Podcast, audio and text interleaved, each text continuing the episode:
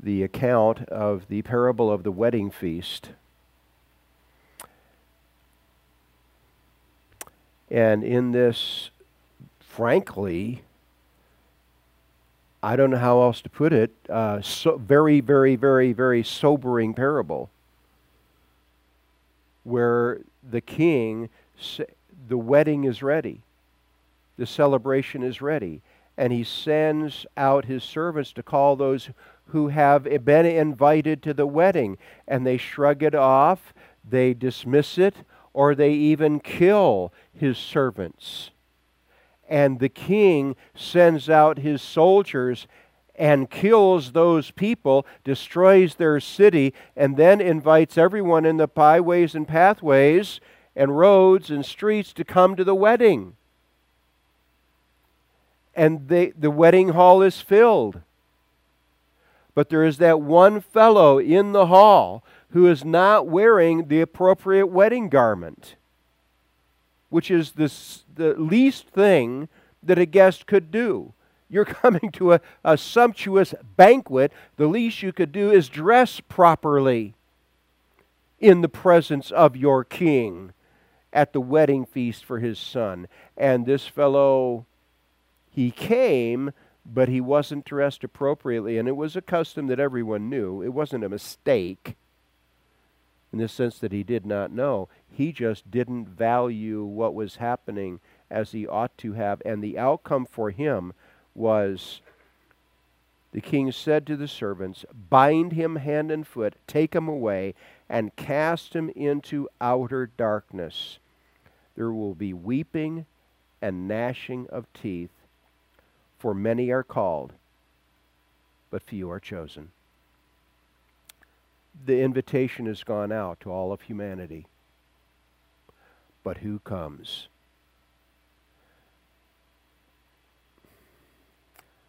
when I was a teenager and I had finally gotten drawn into a deeper relationship with Christ, I think I was already a believer from the time I was in first grade when I raised my hand in the Child Evangelist Fellowship meeting. I wanted a white heart. But it was 10 years later before I got drawn into a fellowship of believers that actually taught the Word of God.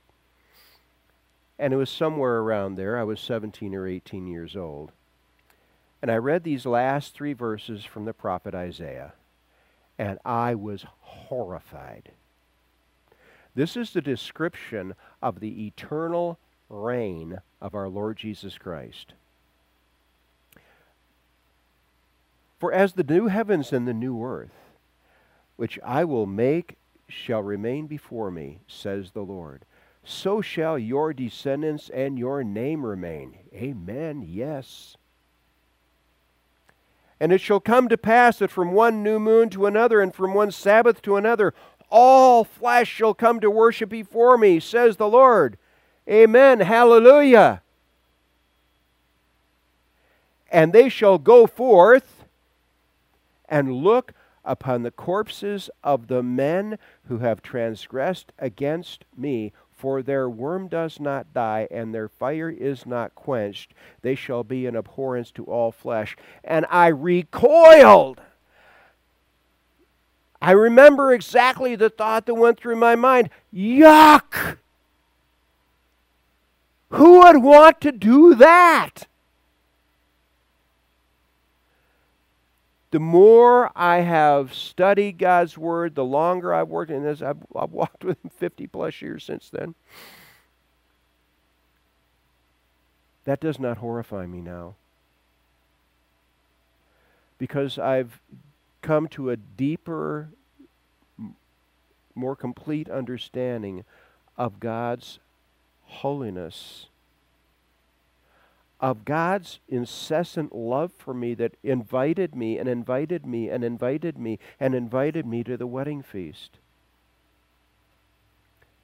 Our God cannot be unjust. He can be merciful and he can be just. He cannot be unjust. It is outside of the realm of his being. Lucifer and all fallen creatures, angels and men, can be unjust. We can be unfair. God cannot be unfair. And so, as we come out of the New Jerusalem and we walk by, and this is depicted again, by the way, in Revelation 21 and 2, we will walk by the lake of fire.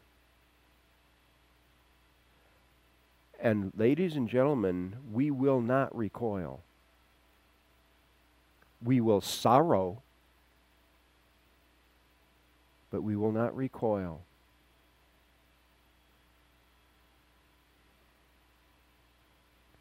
And so, as we re- read this wedding parable of the wedding feast, I was reminded of that Isaiah passage.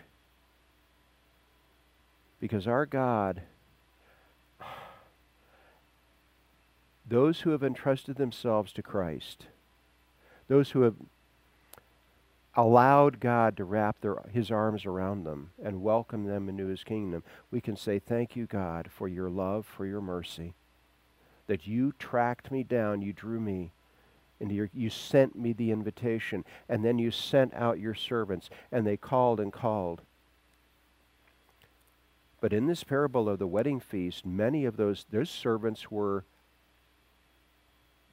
some of the responses were to, to assault them and to kill them. What was the experience of God's prophets through the ages? The Jewish people even sought to kill Moses.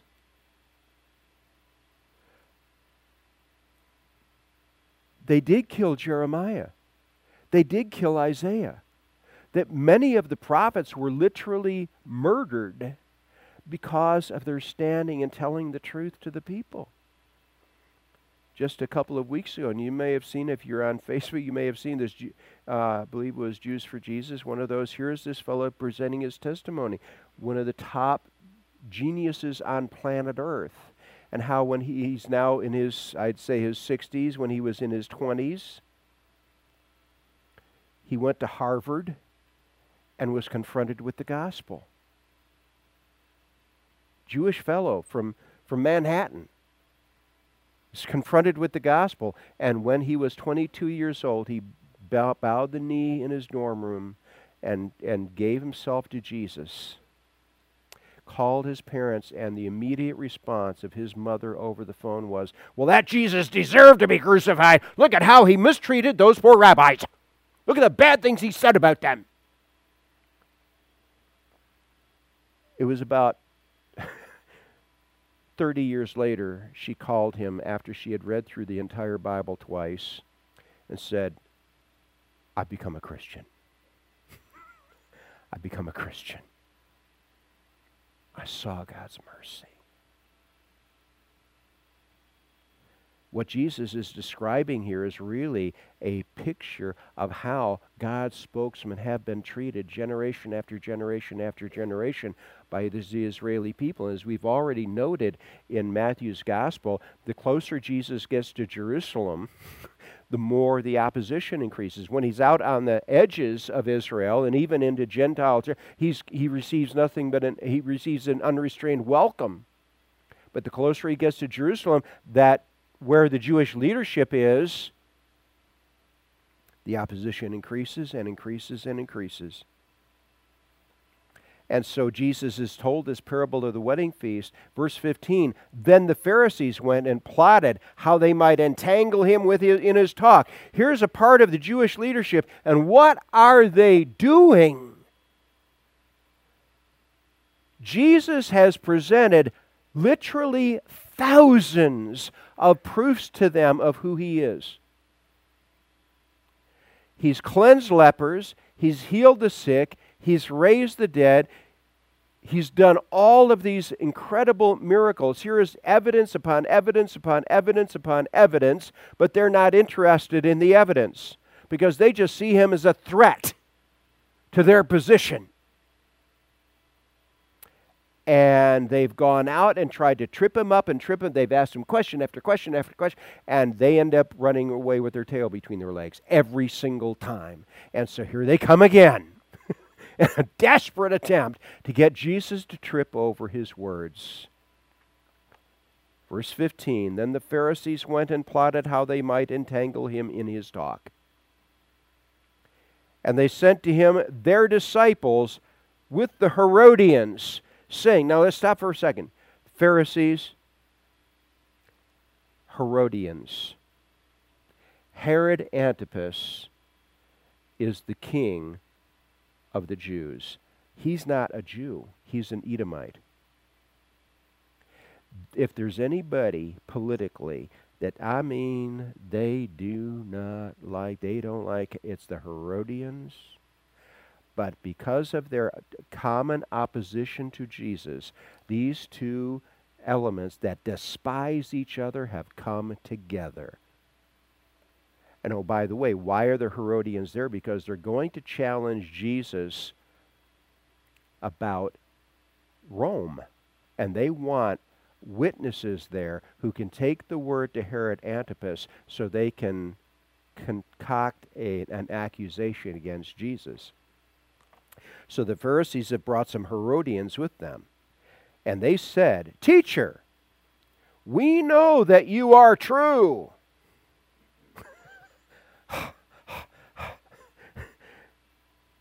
And teach the way of God in truth. They have never said truer words in their lives, but they don't mean one, one syllable of it. Nor do you care about anyone, for you do not regard the person of men. What was the principal motivation for being a Pharisee? You wanted personal regard. You wanted other people to bow the knee to you. You do not regard the person of men. Therefore, tell us, therefore, what do you think? Is it lawful to pay taxes to Caesar or not? Well, that's why they've got the Herodians. They want to have these witnesses who will then take the word to Herod, who will then take the word to Pontius Pilate. Here is this fellow who's a rebel against Roman authority. Is it lawful to pay taxes to Caesar or not? But Jesus perceived their wickedness and said, Why do you test me, you hypocrites?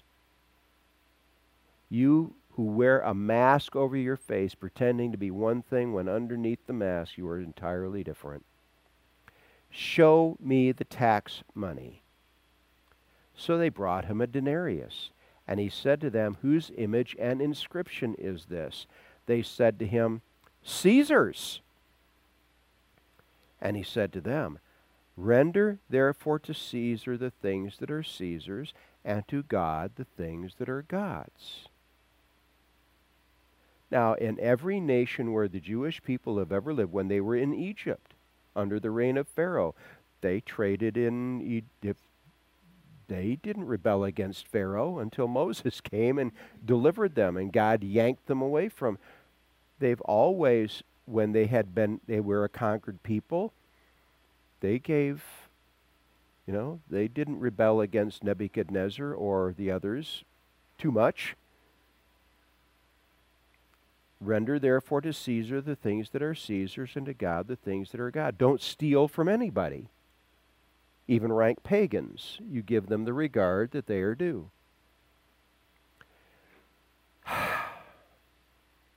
when they heard these things, they marveled in exasperation and left him and went their way. That plot didn't work the same day. The Sadducees, the absolute opposite of the Pharisees. The Pharisees came to him and asked him, saying, Teacher, hypocrisy. Moses said that if a man dies having no children, his brother shall marry his wife and raise up offspring for his brother. It's called levirate marriage so that your brother, your deceased brother, will have someone to carry on his name. That was in the law of Moses. Now there were with us seven brothers. The first died after he had married, and having no offspring, left his wife to his brother, likewise the second also, and the third, even to the seventh. Last of all, the woman died also. Therefore, in the resurrection, whose wife of the seven will she be hardy har har, for they all had her. Now, the thing you need to know about the Sadducees that every initial reader of Matthew's gospel knew is the Sadducees didn't believe there was a kingdom of God coming. They didn't believe in the resurrection. They believed that when you died, you died like a dog. And by the way, that meant you were totally out of God's reach. They did not believe in an eternal kingdom at all. And one of the things they did to justify this or try to to justify that position is hey, we only believe the five books of Moses Genesis, Exodus, Leviticus, Numbers, Deuteronomy, and there is nothing in the five books of Moses about an eternal kingdom. Ha! Wrong. and Jesus is going to point that out to them. So they think they've got Jesus, and by the way, the Pharisees cornered on this. Jesus answered and said to them, You are mistaken. Now remember, these are the Sadducees. Among the Sadducees are the high priests, Annas and Caiaphas. They are the top of the Jewish establishment. They claim for themselves great knowledge and acumen you are mistaken, not knowing the Scriptures, nor the power of God. For in the resurrection, they neither marry nor are given in marriage, but are like angels of God in heaven. In fact, that the when in the marriage ceremony, one of the things we say to the people taking their vow for marriage is, Till death do us part. And that's based on this passage of Scripture, by the way, that upon the death of one person or the other, in the it's making the covenant, that marriage is ended. And that leaves that other surviving person free to remarry. And so that's and it's this passage that is the basis of that part of our worship of our uh, marriage oath. But concerning the resurrection, have you not read what? Now, see, they're saying, oh, okay, but now he's really going to mess with them. Because they have said, nowhere in the five books of Moses do you find anything about eternal life. Ah, wrong. But concerning the resurrection of the dead, have you not read what was spoken to you by God, saying, Now, this is one of the most famous statements in the entire five books of Moses. Moses sees a burning bush while he's out shepherding, and he approaches that burning bush and the voice of God speaks to him from the burning bush Take the sandals off of your feet, because the place where you are standing is holy ground. And he says to Moses, I, verse 32, I am, present tense, the God of Abraham, the God of Isaac, and the God of Jacob. God is not the God of the dead, but of the living, which tells you what? that Abraham, who died 400 plus, excuse me, Isaac, Jacob, who died 400 plus, Isaac, who died earlier, Abraham, who died earlier, I am their God, which tells you what? They're still alive. They're just not alive on planet Earth, they're alive in my presence. I am the God presently as I speak to you, Moses, of Abraham and of Isaac and of Jacob. God is not the God of the dead, but of the living. And when the multitude who were standing around heard this, they were astonished at his teaching. They go, "Oh man, yeah!" And the Sadducees are going, are grinding their teeth. we they thought they had Jesus cornered in the same way they had cornered the Pharisees time after time after time. And I'll bet you there are a couple of Pharisees there saying, "Oh, how great is that? Let's take notes." Because Jesus proved them wrong. Every time they came to Jesus in this way, they ran away. When they thought they had him cornered, no, they were corner, had cornered themselves. So here is the Pharisees, here is these Herodians, Here are the Sadducees, all the principal opposition to Jesus in the Jewish culture, all of them. Again, as has already repeatedly happened in Matthew's Gospel, they run away, having been defeated. Verse 34 But when the Pharisees heard that he had silenced the Sadducees, they gathered together. Then one of them, and folks, this is an act of desperation. I mean, I don't honestly understand them even asking this question because it is the question that every Jewish child who's gone through bar mitzvah, which is son of the law, bat mitzvah, daughter of the law, any Jewish child who has been through the basic training of what it means to be a Jew can answer this question. Teacher, what is the greatest commandment of the law? Jesus said to him, You shall love the Lord your God with all your heart, with all your soul, with all your mind. This is the first and greatest commandment, and the second is like it. You shall love your neighbor as yourself. On these two commandments hang all the law and the prophets. Everything can be summed up in those two statements. You shall love the Lord your God with all your heart, with all your soul, with all your mind. If you authentically obey that command, and you can only do that with God's help, you have an authentic relationship with God. And if you love your neighbor, if you serve your neighbor as you would yourself like to be loved, like to be served, you will be fulfilling all of the law in regard to human relationships. On these two commandments hang all the law and the prophets. We will be coming to the Lord's table.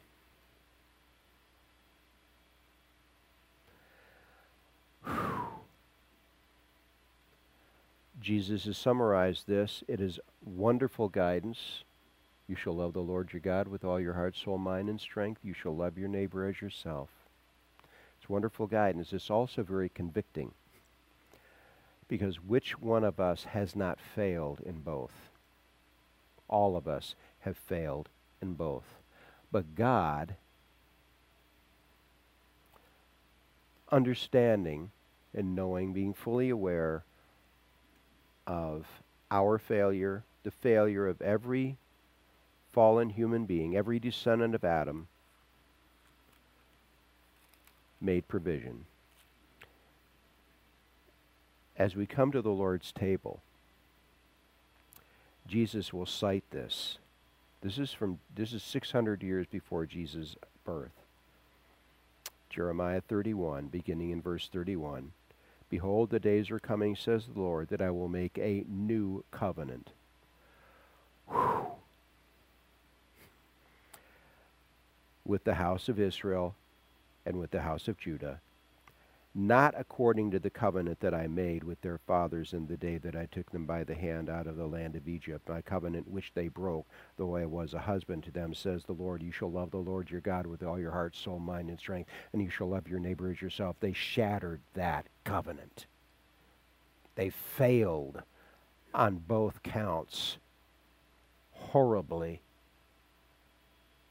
and so has everyone else.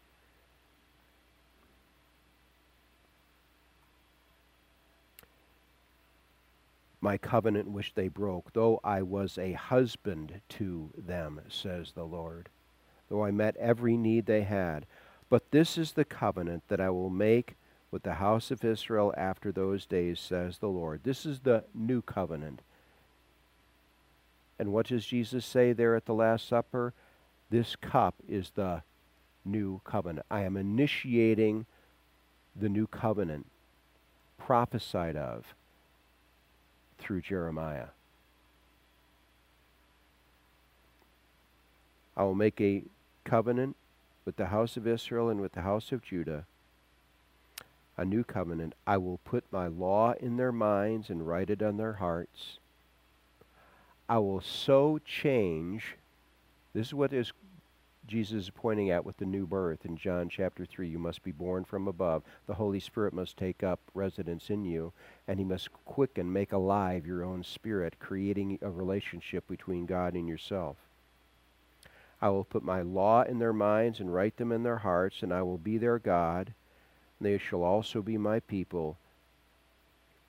No more shall every man teach his neighbor and every man his brother, saying, Know the Lord, for they shall all know me. This is talking about ultimate kingdom glory. But it starts now.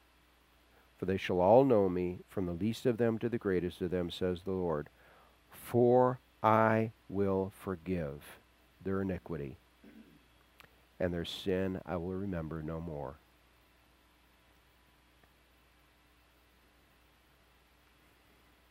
I will forgive. This is the contract. This is the covenant I will make with you. I will forgive. The law of Moses, the harder we try, the behinder we get.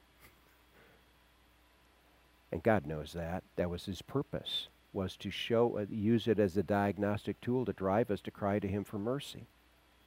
And having cried to him for mercy, do you know what he does? He gives it to us every single time because he loves mercy. But Jesus had to go to the cross and pay sin's penalty for us so that God would have the freedom to be merciful to us.